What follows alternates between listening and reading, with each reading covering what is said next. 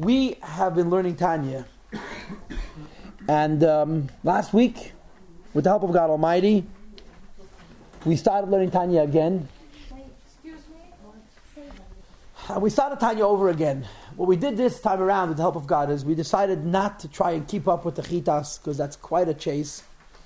We decided instead to slow down and to go as slow as we'd like, and to, so to speak, get more involved in um, the topics of Tanya that serve our interest, and to get less involved in those parts of the Tanya which don't serve our interests. So we've, so to speak, relaxed ourselves, we permitted ourselves to go a little bit more slowly.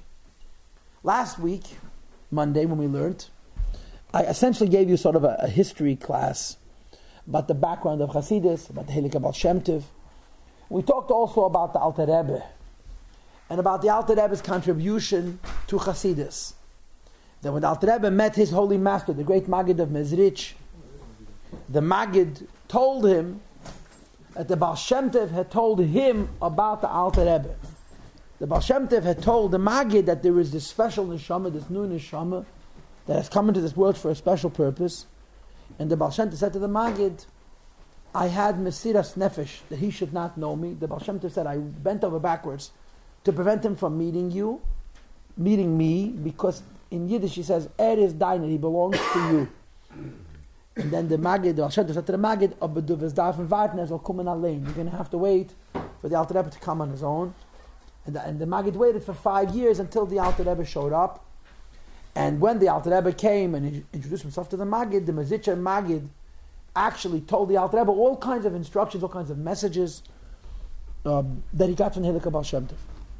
The essence of it was, the gist of it was in one sentence, the Baal Shem said to the Magid, you'll tell him, tell the Alter Rebbe, if and when he shows up, that the reason he was born was, in quotes, Arain zu bringen Chasidus and Apnimius, which means, end of quote, which means, in other words, to, uh, to create a form, a body, a capsule, a, a, a, tech, a technique, a mechanism, a mechanism through which it can be ingested that permits Chasidus to be an internal process. An internal process means where it changes the nature of the role of the Rebbe, where instead of the function of the Rebbe being as it was in the previous generations, and it still is in other Hasidus, where the role of the Rebbe is that he gives the Hasidus directly to the Hasidim through inspiration, and instead the role of the Rebbe becomes a teacher, an educator. The job of the Rebbe is above all else to inspire and to teach Hasidim how to be self-inspired, how to create their own identity of, as Hasidim. And this really is the life's mission of Alter Rebbe. Alter Rebbe did many things in his lifetime. He's an extremely accomplished person. But if you needed to identify what the Alter Rebbe himself viewed as the purpose that was the definition of his life, it was the creation of Teres Chasidus Chabad, creating Chabad Chasidus, which is Chasidus with all the holiness and all the potency that we talked about, and at the same time the intellectual packaging that the Alter Rebbe wrapped around Chasidus to affect a change in the fundamental nature of Hasidic accessibility. You learn the material, you learn Hasidus, you understand Hasidus, Hasidus touches you, and the role of the Rebbe is not to inspire, the role of the Rebbe is to teach. You have to inspire yourself. And of course, at the center of Hasidus, Chabad, is the Sefer Kaddish. If the Alter Rebbe's life is defined by the creation of Chabad Hasidus, and it certainly is so, Chabad Hasidus is defined by the Sefer Tanya. So in effect, the Tanya becomes really the most deep, the most true expression of the Alter Rebbe, because in the Tanya you have distilled, concentrated the whole of Chassidus Chabad, and the whole of Chassidus Chabad is the whole of the Alter Rebbe's life and legacy. So we're learning the Tanya. The Tanya is based on a pasuk. The Tanya is based on a pasuk. If you, if you have a sheet, if you're lucky enough to be anywhere in the vicinity of a sheet, and you have eyes that still work with or without glasses, um, it's the last pasuk on the page, pasuk Yudalid. It says meyoid, which translates roughly into "It is near to you the matter." In quotes, very much beficha in your mouth, ubavavcha in your heart, lasaisa to do. This is one pasuk in the whole Chumash. And the entire Tanya revolves around one pasuk. At least the first book of Tanya, Sefer Shabbanim, revolves around one pasuk. And uh, it's interesting just to mention tangentially that there are a number of Sfarim, there are a number of books that we have where an entire Sefer interprets one passage in the Chumash. The most famous of these, or the earliest of these, would be a book called Tikkunei Zohar. The Rebbe once mentioned that if I bring it. Tikkunei Zohar is a section of the Zohar. And the entire Sefer Tikkunei Zohar interprets one pasuk. Bereshis bara Elokim Has 71 or 72 different interpretations. We don't have the, the, all of the Tikkunei Zohar, but we have, the entire book translates one pasuk. There's a, there's a Jew whose name was Abnasan Shapiro. He was a big Makubal who lived around three centuries ago, three and a half centuries ago. He wrote a sefer called Megaleh Amukos, in which he has the entire book interprets the pasuk Vo'eschanon. Vo'eschanon adesheba Esa he He has Reish Yud Beis, 212 different interpretations to one pasuk. The entire Tanya interprets this one pasuk. It is near to you, the matter in quotes, very, very much in your mouth, in your heart to do. That's what the Tanya revolves around. It revolves around this one pasuk. Now, when you listen to the pasuk as I just read it, and you listen to the pasuk as I just translated it, you come away with, huh? What did he just say? Am I the only stupid one? What did he just say? A lot of times you read English translations of psukim and they're as useless as the original Hebrew. Like, uh, when you say something, you want to be understood. When someone listens to somebody speak, talk straight, speak directly. When you translate psukim, very frequently the translation is not much more helpful than the original because it's written in not just in Hebrew but in biblical form. It's written in the language of the Torah, which is a, a different style of communication, different style of use of words, and you need to sort of speak, uh, accustom yourself to to how Torah talks to get a sense of what what Torah is trying to say. So let's look at this pasuk one more time. Kikarev is translated, it is near, elacha to you, hadavar the matter, ma'oid very much, beficha in your mouth, or in your heart, say to do. Now let me just put it to you very straight, okay? Forget the Hebrew and forget the English. What this pasuk is saying, that there is something which we don't know what it is, that is represented by the word hadavar, the thing, the matter. And whatever the matter is, is very easy. That's the translation of this pasuk, not literally, but contextually or comprehensively. There is a thing, there is a davar, there is something which we don't know what it is, but whatever this davar is, is very karev, it's very, very realistic, it's very possible, it's very down to earth. In your speech, in your thought, and in your deed. This is a pasuk. Now, you should know that there's a Ramban, there's a Nachmanides on this pasuk, which is quite famous. Quite famous because a lot of people talk about this Ramban. Chassidus talks about this Ramban. The Rebbe talks about this Ramban. That says that the matter is tshuva. There is something, hadava, the thing, we don't know what the thing is, but whatever the thing is, it's karev it's very easy, very possible for a person to do b'fiach say says the Ramban that hadava, the matter, goes on tshuva. It is very easy to do tshuva. Why the Ramban says that is, is not important, but that's the fact. The Ramban says that the the the the pasuk God of Allah indicates that tshuva is very very easy and very very near to a person. And of course, if we had more time and if we were talking about tshuva, we could spend all night talking about tshuva. Mm. But our issue is not tshuva. We're learning Tanya. So how does the Alter Rebbe interpret the matter? Okay, so to repeat myself, which is how I make a living. There's a pasuk in the Chumash says there's something that's very easy, very possible. What is that something? What is the dava, the thing which we which is unidentified? The Torah does what the thing is. The Torah says this thing is very karev, it's very possible. In the Alter Rebbe's model, the davar means to be a Jew. The karev elacha davar It is easy, it is near, it is possible for you, very possible for you to be a Jew, the matter goes on Judaism. It's very, very easy to be a Jew. That's the touch of this pasuk. It is very near, it is very possible for you to be a Jew. That's, that's the translation of the pasuk that the Alter Rebbe uh, prefers. Now, is it easy to be a Jew? is it easy to be a Jew? Well, there's a, there's a law that says that when somebody wishes to become a convert, right, you're supposed to talk him out of it. Did you know that? It's a special halacha. Somebody wishes to convert to Judaism. The first thing to do is tell them how terrible an idea that is. I was born a Yid. Thank God, yes. But why would you want to get yourself into such a situation? And you tell them just how difficult it is. you don't just talk about Yiddishkeit, you talk about the Jewish people and how much they suffer, schufim and chufim and so forth and so on. Right? So evidently, there's, there's a variety of different points of view. There's, there's, there's ways of looking at being a Jew, there's ways of looking at serving Hashem, which are quite complicated, which are quite difficult. But here in this pasuk, the Alter Rebbe is focusing, the, the, the is focusing on, the Alter Rebbe picks up on this pasuk and says, It's very, very near, it's very, very possible for a person um,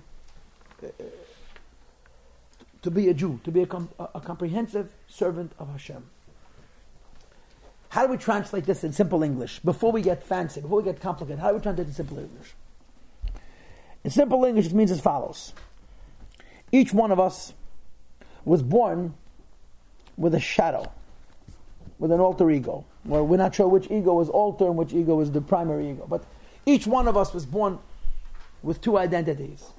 And one of us, either the first of us or the second of us, is called the Yetzer Hara. I mean, there's a couple of people here I know who don't know what Yetzer Hara is. They were born pious and righteous. Pardon? In English, my children don't speak Yetzer Hara. You don't know what Yetzer Hara means? Yetzer Hara means Yetzer Hara means temptation. Yetzer Hara means laziness. Yetzer Hara means bad moods. Evil inclination. Evil inclination. We're all born with the Yetzer Hara. We're all born with an evil inclination. Because we're all born with an evil inclination, because we're all born with a part of ourselves that's really not interested in serving Hashem, being a Jew is not so easy. Everybody understands that, right? I, I don't know too many people who remember life in Gan Eden. How many people, pick that up please, how many people do you know who know what life was of, of Yenazite on the other side? If we knew what was going on on the other side, maybe we'd look a little nicer. But the Gemara says that when you come into this world, there's a special malach hits you on the lechi. Somehow lechi means the upper lip, lechi means the cheek, but let's not get technical. And you forget everything. and you forget what it means to live in a world where there's no Yetzer Hara. And you come into this world and you have a Yetzer Hara, the evil inclination and all kinds of distractions and all kinds of burdens. So the fact of the matter is that when you live in the real world, and we all live in the real world, some of us are more delusional, others of us are less delusional, but we all periodically wake up to discover that we live in the real world. And when you live in the real world, you know very, very well that um, it's not so easy to serve Hashem. It's especially not so easy to serve Hashem and love it. And consider it the best and most beautiful and meaningful and significant and important part of your life. And the Torah says, I want you to know it's very easy, it's very simple. So you read this passage, and you scratch your head, and you say, uh, Moshe Rabbeinu, we're not entitled to argue with you, we're not entitled to, uh, to tell you that maybe uh, you live in a different plane than we all do. But how could Moshe Rabbeinu say, how could Moshe Rabbeinu say, how could it say in the Torah that to be a Jew is so simple, even if it's possible, but it's certainly complicated. It's certainly not simple. In the real world, we have Yetzer Hara. And there's one thing that's true about the Yetzer Hara is that the Yetzer Hara is real. Temptations, you don't have to read about, you don't have to do social, uh, scientific studies on temptation. Everybody knows what temptation means. Laziness does not have to be analyzed, it's a fact. Sadness, depression, despair, these are, these are, these are all the Yetzer Hara. These are not the kind of things I read about in books, right? We know them from all, we all, know them personally. How could Moshe Rabbeinu make a statement? It's easy for you. It's near for you to be a to, to serve Hashem. It's it's very far from the case. I used to go on Mitzvah years ago as a kid, many years ago, and uh, there was a fellow that I met, an interesting Jew, who was a European Yiddish, came from the old country, and during the war he was raised, he was held in a convent and um, he really did not get a Jewish education at all. He has relatives in Williamsburg, Satmar relatives, and he knows them and he visits them and the connection to them. But um, he was Pashat raised by Christians. Very, very interesting person, torn between so many worlds. And he was a very sweet fellow. We used to fabring with him a lot. So he used to say in Yiddish, and he, he didn't know the correct quote, but his pun was nevertheless significant. Es ist schwach zu sein a Yid, right? Schwach, to- he's supposed to say es schwach. It's difficult to be a Jew. It's a schwach. Judaism makes you weak. It, it, it's, it's serving Hashem. Is it easy to be nice? Ah. Yeah. it's easier. Life is not easy to no one. Okay, but serving Hashem means always winning and never losing. That's what it means. Sometimes you want to give in. Sometimes you want to. What's wrong with losing once in a while? You always have to win. You always have to do the right thing. In any case, so I, what I did was, I, I decided to print for you Moshe Rabbeinu's defense. Okay? Instead of just printing Pasuk Yud as most people do, I actually printed the whole sequence. Pasuk Yud Aleph, Yud Beis, Yud Gimel, and Yud. Okay? When you put this Pasuk Yud in context, the Pasuk suddenly doesn't become any easier, by the way, but at least you understand Moshe Rabbeinu's position. Okay, we read paragraph Pasuk Yudal, read Pasuk Yudal, chapter passage fourteen, and it says in that pasuk, which means in effect that it's it's easy or straightforward to be a Jew. And the question that we all have is, it doesn't seem that way. So what I did was I printed four psukim, and I want to read these four psukim with you, according to a Hasidic interpretation, and then you'll understand what Moshe Rabbeinu was saying from Moshe Rabbeinu's point of view. It's not going to help us. To help us, we're going to need the Tanya. But at least when you read this psukim, you'll understand Moshe Rabbeinu's point of view. So let's read it inside. I'm going to read and translate. Okay? Ki mitzvah azois.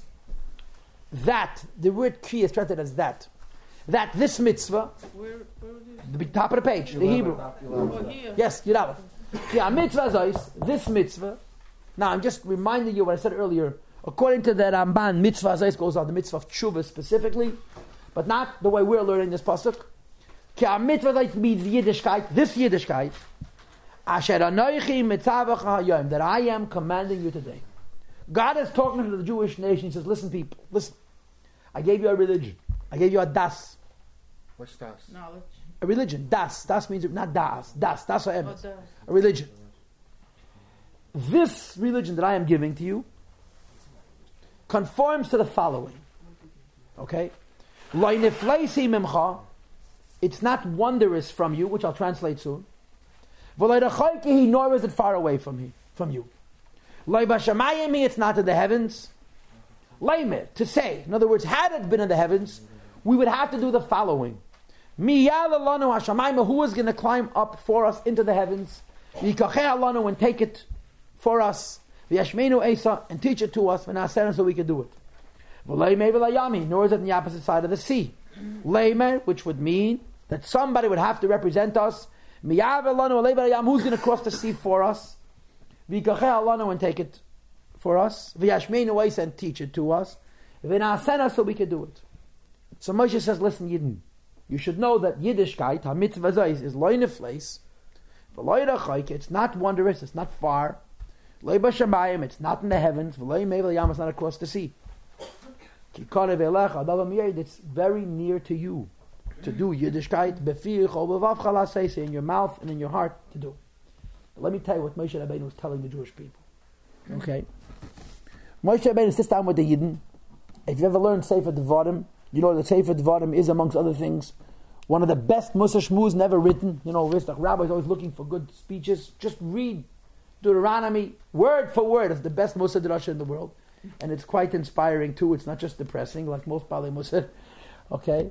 Moshe Rabbeinu is sitting with the Jewish people and he's talking to them about life. And he's asking them a question. Tell me, what do you owe God? What, was denn? What are you owe HaKadosh Baruch? What do you owe the Eibishter? What do you owe Hashem? Well, of course, most people's answer is going to be, I never thought about it. I don't know. I'm not sure. So Moshe Rabbeinu does some explaining. Hashem created you. He created your world. He created everything that you have around you. He's providing you with life, with family, with health, with parnasa, with all the things that you have. And there's another detail. All of these provisions that Hashem gives you, including your own existence, I mean, the fact that you are, hmm. is not something that He gave you in the past. It's not that once upon a time Hashem came down onto earth and He prepared all these books and says, when so and so, when Jeffrey shows up, you'll send him a check for such an amount, and when so and so shows up, you'll send him a bill for such an amount, and so forth and so on. It's not the way the Abishah operates. Every single second, the entire creation, including us as individual people, including our lives as individual moments in time, as individual events, are created by Hashem from nothing into something. Hashem's relationship to the world is not remote. Hashem is not the manager of a company. You understand? Or a great grandfather who worries about his Einiklach. Hashem is involved in the lives of every single one of us intimately and personally and in detail. Constantly. The Eibishter is a one man business. He's the president and he's the vice president and he's the treasurer. And you'll forgive me, he cleans the floors and he refills the, the uh, copy machines. And he, he everything that Eibishter does personally, his involvement in our world, and his involvement in our lives, and in his involvement in the specific details of our lives is intricate to the very, very detail. Or as it's explained in the language of the Tanya, there is this concept called Yesh. Hashem makes us exist from non-existence. And this phenomena, this concept of Hashem making us exist from non-existence into existence has to be. Every single second, God is making us be. Somebody says, okay, now I'm going to ask you again. What is your debt? What do you owe God? What's Kumstan? What do you owe Hashem? Well, if what you just said is true, and it is, that Eibishter is responsible for our very existence at this moment, it's not a cosmic thing, it's not a historic thing, it's a very intimate thing. That means to say, Hashem is involved in our lives every second, very personally, very intimately. We owe Hashem everything. We owe Hashem everything. We really should. God has given us everything we have, including our very selves. We owe God everything, including our very selves. Now, we don't know too many people who live that way. Which kind of a person has given himself away to Hashem completely? Avraham Avinu gave himself away to Hashem completely. Yitzchak Avinu gave himself uh, away to Hashem completely. Yaakov Avinu gave himself away to Hashem completely. And their Rebbitzins, yeah. And that's pretty much where it ends, right? We don't know too many people who've given themselves away to Hashem totally. So Moshe Rabbeinu says. Let's, let's talk business. Let's talk dollars and cents. Let's talk real. Since the debt that we have to Hashem is total, the obligation that we have to Hashem is complete. Hashem can make any demand he wishes from us, and they would be reasonable. They may not be so practical, but they'll be reasonable. Whatever demand that Eibishter would make from a Jew, a Jew cannot say it's too much, because we're getting a lot more than we're being asked to give. So the Torah says, Ki mitzvah zois, Yiddishkeit. Ashanechi mitzav chayem, as I'm giving it to you, it's not wondrous from you. What does that mean? Wondrous is a wondrously useless word, as most words are, right? According to Kabbalah and according to Hasidus, the word pele, nifleis, is an allusion, it's a reference to the very essence of the neshama, the pnimius of the neshama. And Moshe says if Hashem wanted, he could say to every human being, and he could certainly say to every Jew, what I want in return for giving you your identity and your existence and your reality is, I want you to give me back your whole self. I want your life to be defined by one thing only service. But not define it by service, behaviorally alone, practically alone. I want your neshama.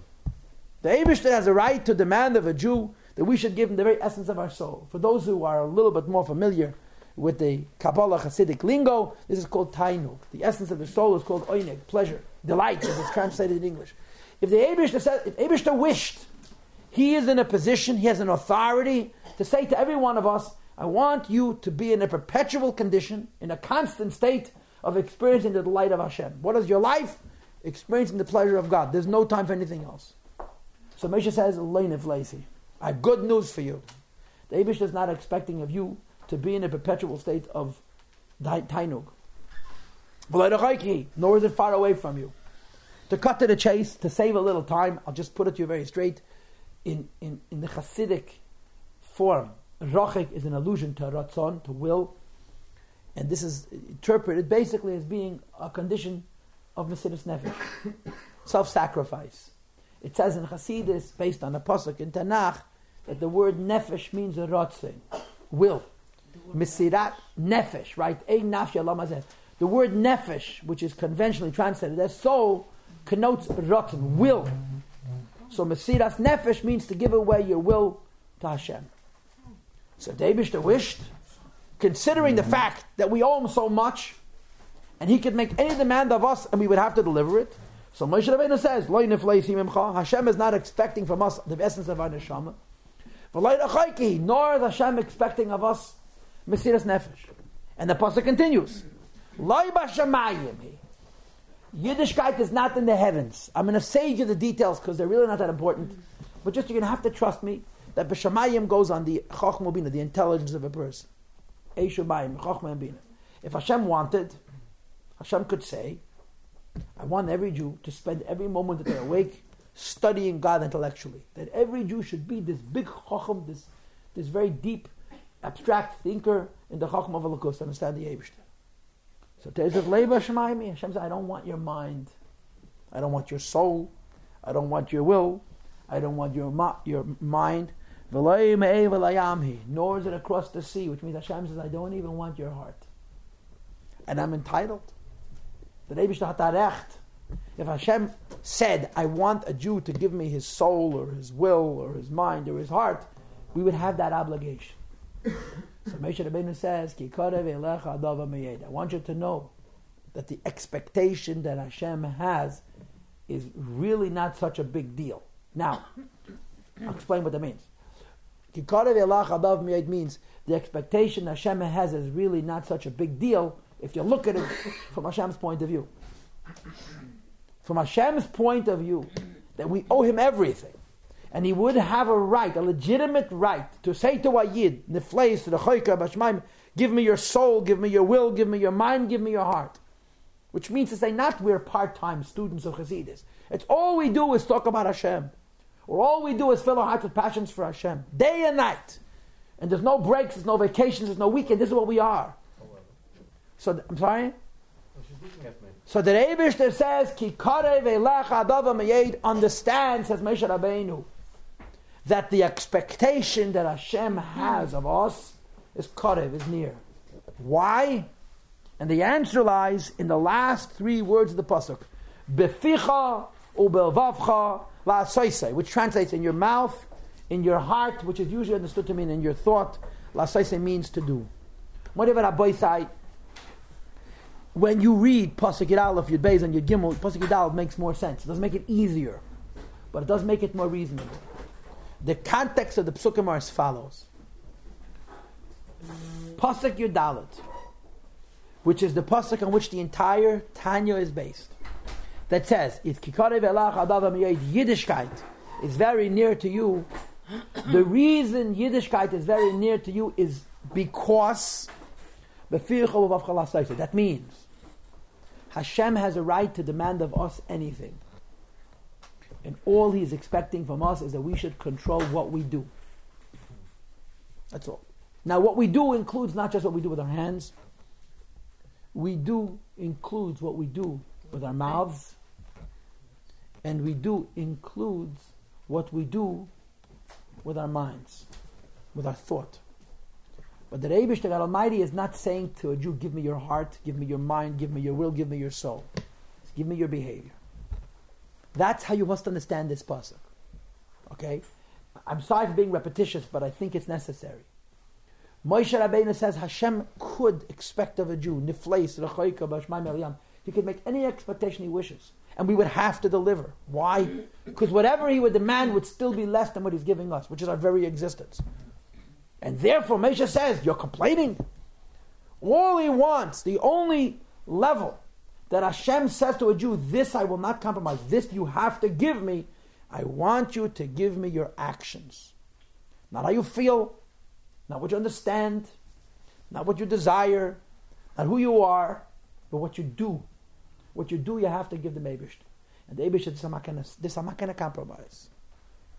So, from the perspective of Hashem, from Hashem's point of view, since he has a right to demand nifleis, lechoika, bashamayim, evel he says, all I'm asking, wait, wait, kiyim, the only expectation Hashem has is we should control our actions.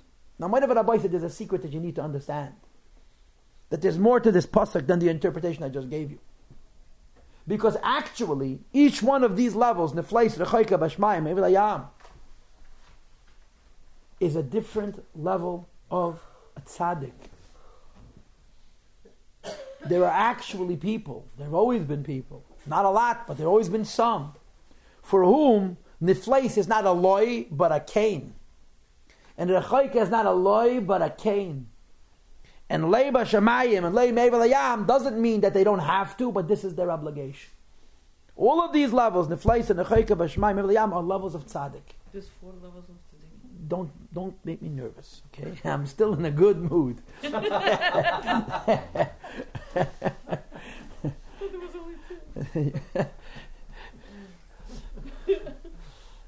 thought there's only two. There's so many different levels. Those two are two absolute clinically distinct categories.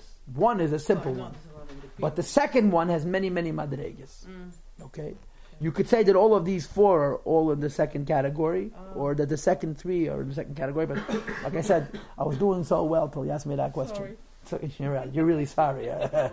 I believe you. okay? Understand that the Torah is saying to us, to a Yid, there's a level called the Nefleis, a level called the Rechoiket, a level called Bashamayim Elayam. Tzaddikim give Hashem. Tzaddikim's lives are not just different than ours because they do mitzvahs better than us. Mm-hmm. Because they're more particular. They don't do any Avedis. Tzaddikim are different because they are expected to give God their souls. Not just their behavior, not just what they do, but who they are. And depending on the level of tzaddik, the expectation changes. Some tzaddikim are expected to give Hashem their hearts. Higher tzaddikim have to give Hashem not just their hearts, but their minds. Higher tzaddikim still have to give Hashem their hearts and their minds and their will. And some tzaddikim have to literally become what's called in Chassidus a merkava. They have to give away their entire identity to the Eibishter. We are not tzaddiks on any one of those levels. If anybody here is a tzaddik, uh, um, God bless you. but don't tell anybody. It's a very good idea to keep it a secret for a number of reasons, which will not be spelled out at this particular juncture. So, since we are not in the madrega of tzaddik, since we're ordinary people, Moshe Rabbeinu says, what you are expected to do is possible for you to do. Hashem is not expecting your soul or your will or your mind or your heart. Hashem says, give me your action. Control yourself. Be in charge of your mice and be in charge of your behavior. So now, this pasuk makes sense. It makes sense in the Chumash. It makes sense in context. When you read the pasuk in the scheme of the psukim that come before, it makes complete sense. There remains one small little problem. It's not so easy to control our behavior. Forget about our, our, our, will, our pleasure, and our will, and our minds, and our hearts, which we just discovered that even though it says loy, loy, loy, loy, there are people for whom this is real. Tzaddikim have to do these things. But even simply to control what we say, what we think, what we do, is extraordinarily difficult. It's virtually impossible, right? And when you say virtually, you only use the word virtually because you know that it's wrong to say it's impossible. But otherwise, it's impossible.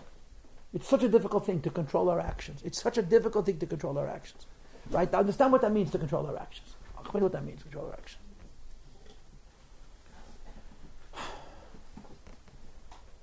We, we live in a Mr. Fix-It world, for those who do not know. I mean, I'm sure everybody knows we're the fix-it world. We're all busy fixing.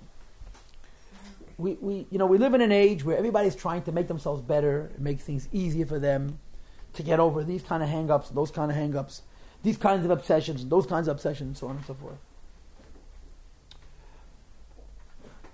There is a phenomena amongst people, which I don't think we're unique about. I think it's existed as long as human, pe- human beings have existed. that every single one of us is busy fixing the whole world. Except the one piece in the world that we can actually fix. Because that part's hard. That's ourselves. We have advice, we have counsel, we have time, we have patience to help somebody else. When it comes to ourselves, we have excuses. It's hard. It's hard. The Pasuk is saying, Tate is saying, listen, Jew, Hashem says He created us, and He wants us to be His servants. And to be servants of Hashem requires that we should become masters of ourselves. We shouldn't own a car, which is a nice thing to have. It's nice to have a few cars. Shouldn't own a house, even though it's nice to have a couple of houses. One in Staten Island, one in Crown Heights, maybe one in Flatbush. It's nice. yeah, we, we, we can own all kinds of things, but those things are not requisites. You don't must own those things. The one thing we must possess is ourselves. Own ourselves.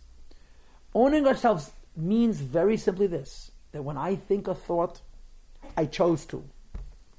When I speak a word, I chose to.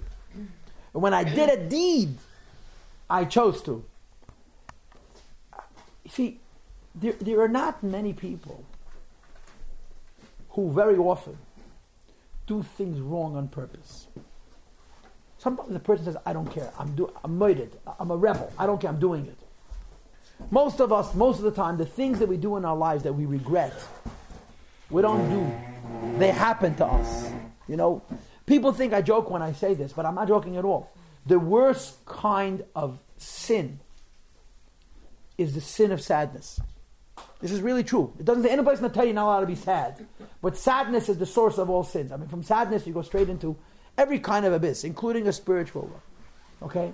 Sadness is an emotion. We can't control our emotions. But we can control our thoughts. We can control the thoughts that will or will not bring us to a condition of sadness. Is an incredibly controversial Rambam, really incredibly controversial Rambam, which I've shared with you in the past in our learnings here, where the Rambam talks. It's a mitzvah.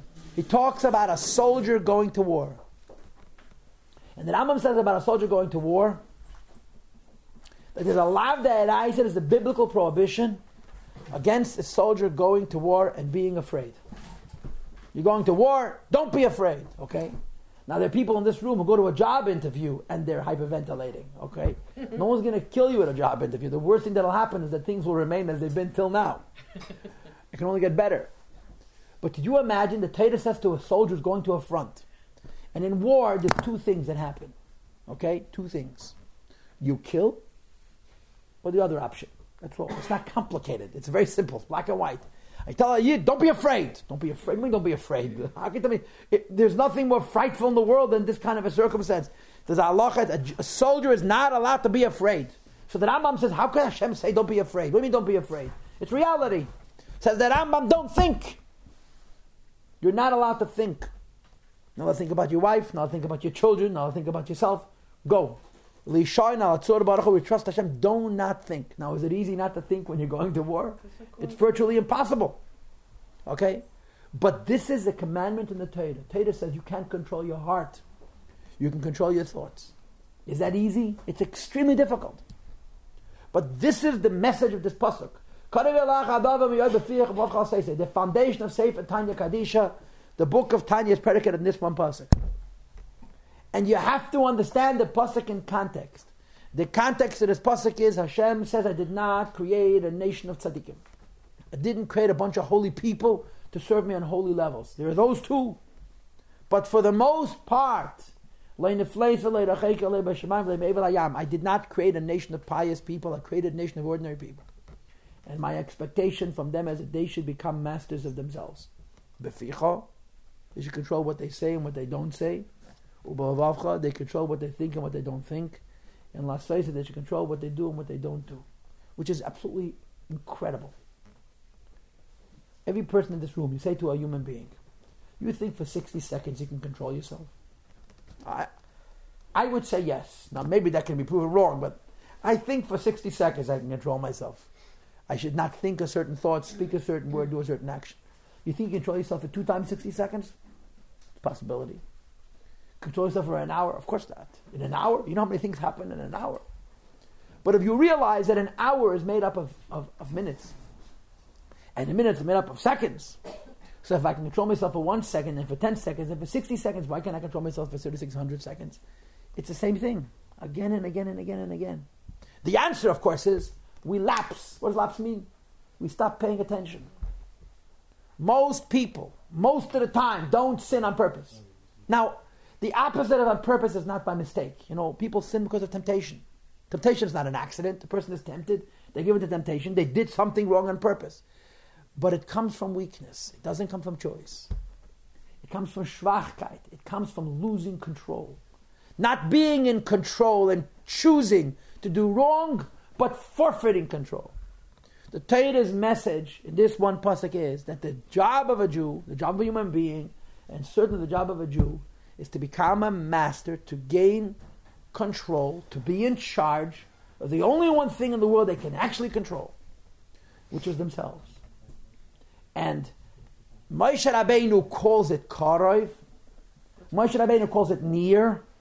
Moshe Rabbeinu calls it not so difficult because against the backdrop of Nefleis, Rechoika Bashemayim and Me'evel Ayam, it's near. And we know that it's virtually impossible. We know that's virtually impossible. And guess what? So did the Alter Rebbe. the Alter Rebbe was not on the level of Kikar Velecha Davam Yoid. Alter Rebbe was on the level of Me'evel Ayam and Bashemayim and Rechoika and Nefleis. The Hashem's expectations of the Alter Rebbe were the first three psukim. Everything he told us we don't have to worry about, that was his world. But you see, Alter Rebbe was a Rebbe, which is a very interesting concept, a most interesting concept. Being a Rebbe meant that as great as the Alter Rebbe was, one of his great qualities was that when he related to another person, he related to that other person not through their own prism, but as that person's condition truly is. You know, most of us project. When you hear about another person's situation and you want to help them, of course, we're all in the fix it business. We help them based on our own perspective and our own experience, and our own point of view. But when you're helping another person, you have to help that person according to their experiences and their perspective and their point of view. And that's very, very rare. To actually put yourself into another person's situation and help them based on where they are. And that's what separates a Rebbe, really, from an ordinary tzaddik. The Rebbe's ability to talk to us where we are, not where he is. So the Rebbe says, what I am in my life is my business. But he's writing a Sefer Tanya Kaddish, writing a book of Tanya. And he's not writing the Tanya for tzaddikim. He's not writing the Tanya for people whose expectation is nefleis and necheka b'shmai mevel ayam. He's writing the Tanya for people who are on the level of this last pasuk of the page. All Hashem wants of us, as if this is easy, is to become masters of ourselves, to gain control over our own selves. And I want you to know that it's known in the Chabad history, it's brought down in, in the Rebbe's Rishimis and in many places, that the Alter Rebbe actually wrote a book called Sefer Shal Tzadikim, in which he actually, which I reckon he explains these three psukim, Yud Beis, Yud Gimel. What is Nefleis, and what is Rechoikin, what is Bashmaim, he wrote a book called Sefer Shal Tzadikim. And uh, the book was obviously never published because we don't have it. There's an interesting story behind the Sefer Shal Tzadikim. That he was once visited by the Shpola Zayde, one of the great Hasidic Rebbe's, who was a very dear friend of the Alter Rebbe's. Uh, his name was Yehuda Leib. His Einekach are called Zayde to this day. And um, the Alter Rebbe showed him the Sefer, and he asked him what he thought of it. So the Shpola said that the Sefer is magnificent, it's extraordinary but it doesn't have, it shouldn't exist. It should not exist. The world doesn't need such a sefer. It's not for this world. I encourage you to burn it. And he added, and I bless myself that my soul should ascend to heaven in the smoke, in the fire of this sefer. The Alter Rebbe didn't burn the sefer. The Shpola Zayde kept on living. And there was a fire in Liadi, in Tovkofayin Test, Tovkosamach Test, whatever it is, in 1809, 1810, and the Sefer was destroyed. And at the exact time that this fire was destroying this Sefer, the Heilig Ishbal this Neshama went up to heaven. And there's another story which I think is related, but I'm not sure, that the Alter Rebbe had a son and success the Middle Rebbe. When this Sefer was destroyed, Alter Rebbe was very upset. So he comes to his son, the Middle Rebbe, says, Did you look inside that little book that I never publicized? His son said, I was going to look at the book, but on the cover, you wrote a Gzeras Nachash.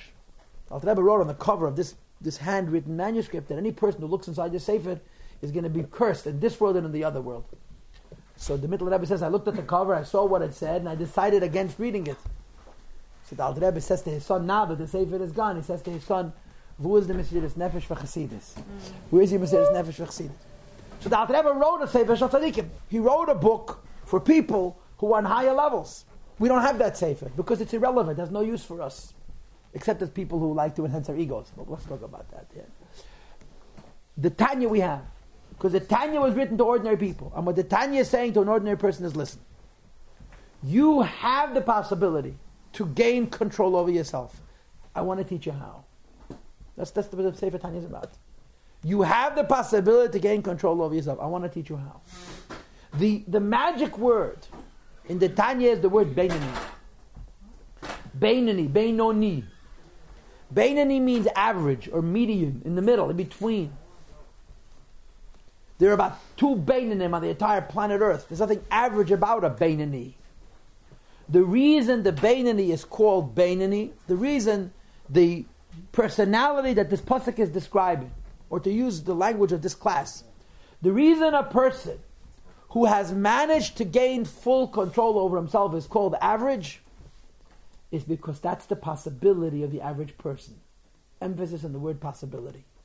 We could become masters over ourselves. We could control ourselves. It's hard, but we don't want to. we don't have time. So Bainani is not defining a condition. Bainani is defining a potential. Most of us are not tzaddikim. And most of us are free, have the, the ability, if we chose to, become masters of ourselves, to control what we think, what we say, and what we do. It's very difficult. And Alter Rebbe wrote the Sefer to teach how. You see, the Tanya, the Tanya is not a philosophy book. If anybody thinks Tanya is a philosophy book, they've never read it. Tanya is a very, very practical book. It teaches techniques. Techniques. And ultimately, the Tanya teaches techniques of self control. That's what it's about. The Tanya teaches techniques of how you can be a master over yourself. The techniques that the Tanya teaches are a trip, they're a job. But that's what the Tanya does. The Tanya teaches techniques, the Tanya teaches us how to gain control over ourselves. This is why the Alter Rebbe had Hasidim. This is why the Alter Rebbe had Yechidus, as we discussed last week at length. And this is why the Alter Rebbe finally wrote the Sefer Tanya Kadisha, was to teach people practical techniques how they can become masters over themselves. But there's a very, very small, very, very, very small uh, disclaimer that needs to be made. And this small disclaimer is, is the thing that's itching at most people as I speak, including at myself, to be quite candid. And that small disclaimer is a person can't even think about becoming a Bainani unless they want to. A person will never become a master over themselves unless they make that important enough. Right? What's important in our lives? What's important in our lives? A lot of things are important. The Tanya is going to give us practical techniques, practical lessons, instructions that are not going to be easy, by the way. They're just going to be possible. Whose purpose is, in the end, to teach a human being how it's practically possible for them to be a master themselves, to possess themselves, to own themselves, to be literally in charge of everything that they think, everything that they say, and everything that they do. But it's predicated on an assumption that you're interested. You know? If you're not interested, it can't work. If one is interested, there is a possibility that it could work. It takes enormous amount of work. In other words, Abai Sai, in other words, the the Tanya is a practical sefer. I mean, this is ridiculous. The Tanya is a practical sefer. Everything about the Tanya is meant to be practical. It teaches a person how they can have control over themselves. If they want. If they want. Okay? Now, let me be blunt. Let me speak to us. Okay? And I'm not trying to frighten people away from the Tanya class by saying, well, you know, this is totally unrealistic. What we want to take out of the Tanya is two things. First of all, the personal integrity, the personal honesty that the Tanya is going to teach. us. the first thing we want to take out of the Tanya. And second of all, the idea that every one of us, as long as we're alive, are works in progress. Nobody's finished. Just like nobody's finished with their business, nobody's finished with redesigning their home, nobody's finished with serving Hashem. And these are these are real, useful, practical messages, even for people like ourselves who are a little bit far away from this ideal of Bainani. The message of the Tanya is you have to work on being a Jew, so they work on everything else. And that work never finishes. And there's an ideal, there's a highest level, there's a perfect condition, so to speak. And the ideal is, the perfect level is that if you follow the instructions of the Tanya, a person becomes a master over himself. He owns himself, which sounds so simple and is in fact um, uh, most elusive, most difficult. So this is the background. This is the background. The Tanya is interpreting one pasuk in the Chumash. This pasuk is understood in the context of the psukim before. And the Tanya is saying that Hashem is saying to a Jew, I want you to give me what you can, not what you cannot. And Hashem says to a Jew, You can give me. You are in a position, if you choose to, to give me that you should control what you think, what you speak, and what you do. Now, here's what I want to do right now. I want to read the first half of this page. Okay, the sheet that I handed you. You'll have to share because there are obviously not enough copies. Um, near the top of the page, it says the word Sefer. It's not the very top of the page, but it's near the top of the page. You see Sefer. From the word Sefer until Be'ez Hashem Yisbarach, the rest of that piece is the Alter Rebbe's own word. Alter Rebbe wrote this himself. And I'm reading and I'm translating. Sefer Likutei Amarim. Alter Rebbe says, I've written a book, which is Likutei Amarim, a collection of sayings. This reference to the Tanya as a likut, as a collection, is the ultimate expression of humility on part of the Alter Rebbe. There are very few books in all of Jewish literature that are as original as the Tanya. And the Alter Rebbe calls it a likut, a compilation. He's collected it from here, there, and everywhere. Sefer Likutei Amarim, a book which is a compilation of sayings. Chelik Rishon, section 1. A Nikra B'Shem that carries the name Sefer Shalbet in the book of the intermediate. The second section will be called Shara Yichad V'Amunah. Okay, but the first section of time called Sefer the book of the intermediate. And again, I explained to you already. Bainani does not mean where the average person is, because the average person is far below this. Bainani means where the average person can be if they want to. Melukat that is collected from books and from writers. And it's understood when we went to yeshiva, our mashpiyim told us that the word svarim is an allusion to the Arizal and the Maharal Miprag and the Shalah, who wrote svarim on Musar and Avodah. Umipisayfim and from scribes is an allusion to the Baal and to the Magid and so forth. Kadesh Yeli and the Shmasa Maiden, holy ones above whose souls are in Gan Eden. And the Tanya is a collection from all of these rabbis. Miyusa that is founded al pasuk on the pasuk that we quoted earlier. Kikarev elachad is near to you. Hadavar Yiddishkeit ma'oid very much. If Yiddishkeit means what you speak and what you think and what you do, not what you feel, not what you understand, not what you desire, not what is your core, what you do. You understand? Let's read it again. Kikarev, it is near. Elachat you adavar the matter might very much. If you define Judaism by only, and it's a big only, says what you speak, think, and do, as opposed to how you feel and understand and so forth, it is karev. It's possible. Now, another thing that must be pointed out, of course, the pasuk does not say kikal or kikala with a kuf. The Torah does not say that being a Jew is easy. It says karev which means near. There's a very, very big difference between easy and near. Something can be very, very near and can be an enormous amount of effort. The connotation, the intention of the word near is it's in your own power. You don't need ma- magic. It's within the power of a person to do this. Kal would mean easy, and this is not easy at all. Being a Benyani is a very high and idyllic state in the, in the Chabad world. It was one of the highest madregas any human being could be identified as a Benyani. Most Hasidim did not achieve this madrega, and we certainly, at least like I said, most of us are not going to achieve this madrega. It was, it was a very high standard, it's an exact standard. So the Torah doesn't say it's easy, the Torah says it's possible. And that's how I translate the word karev. It is near to you. Karev means near. Hadavar, Yiddishkeit might very much if you define Yiddishkeit as what you say, think, and do, as opposed to what you feel, understand, and so forth. Says the Alter Rebbe, Levayit Hativ, I intend to explain this pasuk well. And explaining this pasuk well means that the Alter Rebbe is not intent on giving us philosophy. The Alter Rebbe is intent on giving us practical inspiration, practical teachings. However, the practical teaching that the Alter Rebbe is going to provide are as follows: how in fact it's possible to be a Beinani. However, it's bederech aruch ksara in a long, short way. Be'ezer Hashem Yisbarach with help of God Almighty. Alter Rebbe says the technique that I'm going to teach, and I'm reading with you the very first page of the Tanya, and Alter Rebbe in fact does what he sets out to do. Is a technique which teaches a person how, if they so desire, can gain mastery over themselves. However, the technique is called long and short.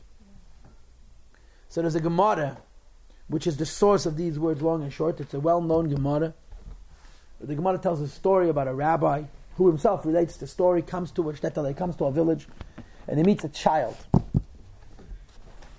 I think it's Rabbi Yossi, he says, Lo oilam lo nitzchani adam, no person ever defeated me, chutz mitinik v'tinik, a little boy and a little girl. He tells two stories.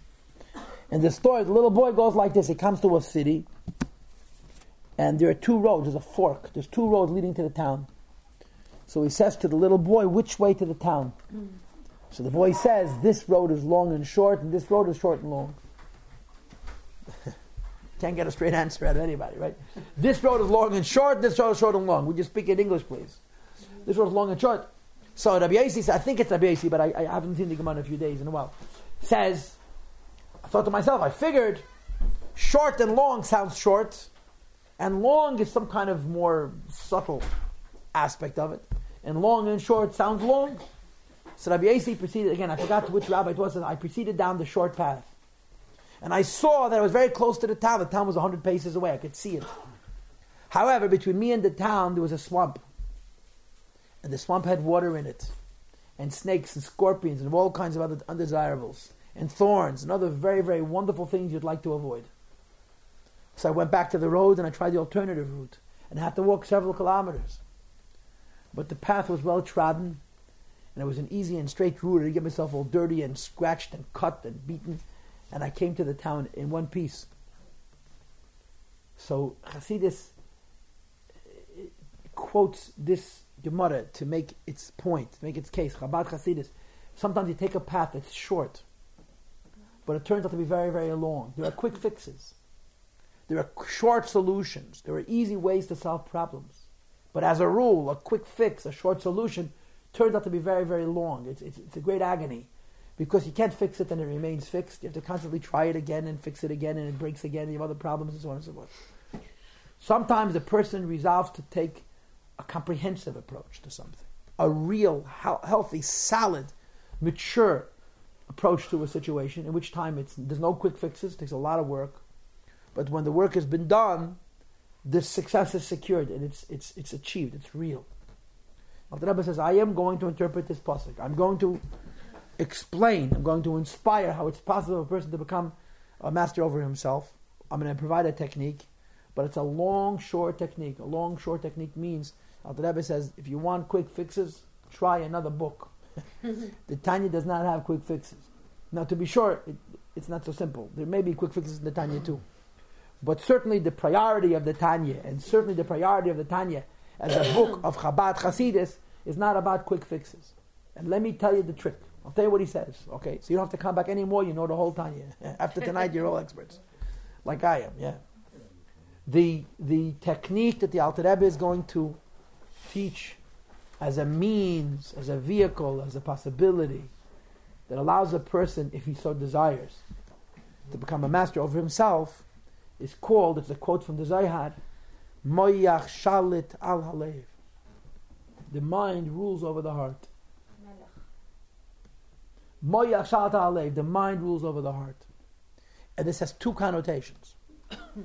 and the reason it has two connotations, because a Beinani, the personality of the Tanya, is by definition a moody person. His life is not constant. His life is a variable.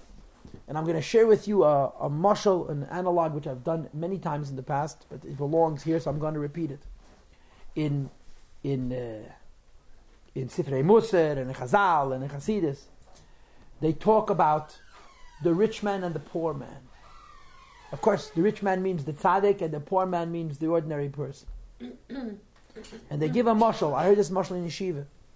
What's the difference between how the rich man lives and how the poor man lives? So one of the uh, aspects that separates the rich man from a poor man is how he heats his home. It's winter, it's been cold, it is cold, it's going to be cold, you have to keep your home warm. So there's a very, very big difference in the rich man and the poor man. Because the rich man has a shed full of treated wood. It's all it's been sitting in a shed for two years. It's it's brittle, it's dry as paper. You throw it into the fire and it explodes. And he has no shortage. He has plenty of wood. The shed is full. And when it's chilly in the house, he puts on the fire, he puts in a few twigs, puts on a log or two, and it gets warm. And as the logs become consumed, he puts on a couple more logs. He has a little one of those wagons. You know how you you see him in the catalogs and you dream. if I only had a working fireplace, right? Okay, and you wheel it into your into your den, into your living room, and you feed your fire, and it's nice and warm and comfy. A poor person doesn't have a shed that he has no wood. He has a couple of rotten pieces of wood that he picked up on the way home, which are still moist and, and half eaten away and so forth. If the poor person is going to feed his fire like a rich person feeds his fire, by 10 o'clock in the morning, he's out of fuel, and his house is a freezer. He might as well live outside. So the poor man has a different solution. All of the fuel that he collects, he puts into the fire at one time. And the house becomes unbearably hot, impossibly hot. But the poor man's strategy is based on the fact that since he does not have enough fuel to feed the fire in a temperate way to maintain a constant temperature, he has to raise the temperature very, very high in the morning and hope that that heat, that warmth, will sustain him until he climbs into his blankets. In other words, at the end of the day, it's going to be very, very chilly, but there'll be some warmth left over from the initial heat initial intensity which existed, which prevailed, which pervaded the home in the morning. This is the poor man's strategy. And the Beinoni is the poor man. The tzaddik is the rich man who just keeps the fuel at a constant temperature. Because the world of the tzaddik is the world of Ahavas Hashem and Yiras Hashem, love and fear of God. The Beinoni's life is defined by two circumstances.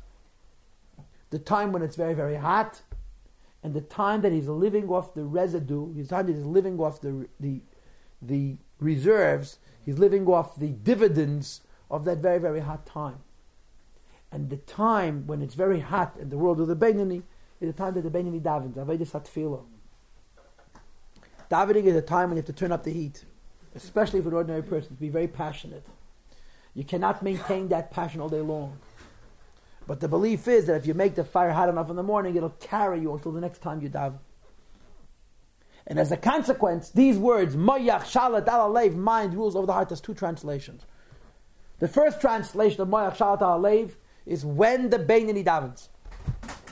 When a Beinoni davens, Moach Shalit Al Halev means that the mind educates the heart. The word shalit doesn't mean to control, it means to inspire. Moach Shalit Al Halev means your mind should teach your heart what to feel. If you think about God, you'll develop feelings for God in your heart. If you think about God fleeting, fleetingly, you'll develop mm-hmm. feelings for Hashem fleetingly. But if you delve, if you invest das, as you said earlier, if you connect yourself to the concepts of Hashem, you'll develop feelings. And this is the structure of the davening of the Beinoni, where his the center of his life is the employment of his mind to arouse his heart when he davens. And during that circumstance, Moach Shalit Al Halev means the mind should educate the heart. For the remainder of the day, the baby cannot afford to focus on Hashem. He's got to focus on other things. He has to feed a family. He has to take care of a family. He has responsibilities. He has many other things. So Moach Shalit Al Halev means mind controls the heart. But it's all predicated on the idea that the Beinoni understands that there's a period of time that he has to in, raise the tempo, has to raise the passions to a very, very high level. And this has to carry him until he has another opportunity. And this is called a long, short approach. A long, short approach means because you can't do it in five seconds.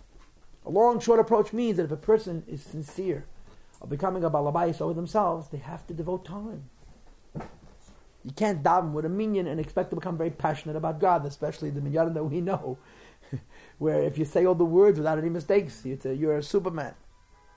Moach Shalit Al Halev means you have to invest time and effort in feeling passionately about Hashem and to allow those passions to carry you. During the davening, they fill you with feeling, and all day long, that one pervades, it carries you. And that's the introduction to the Tanya. So I want to conclude with a summary, okay? The Tanya is based on a pasuk, which is not written for tzaddikim. The psukim written for tzaddikim, it says loy, loy, loy, loy. No, no, no, no.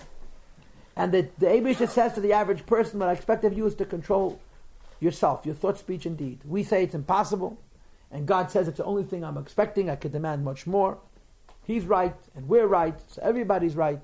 So the Alter Rebbe says, I've written a sefer that if a person wishes to learn how to translate this pasuk into their practical lives, they have that possibility. But they must understand that it's a derech aruch ksara. To be a mensch in any area, to be successful in any aspect of life, one has to invest time. If a person wants to be successful in serving the Eibishter, you have to invest time. Okay.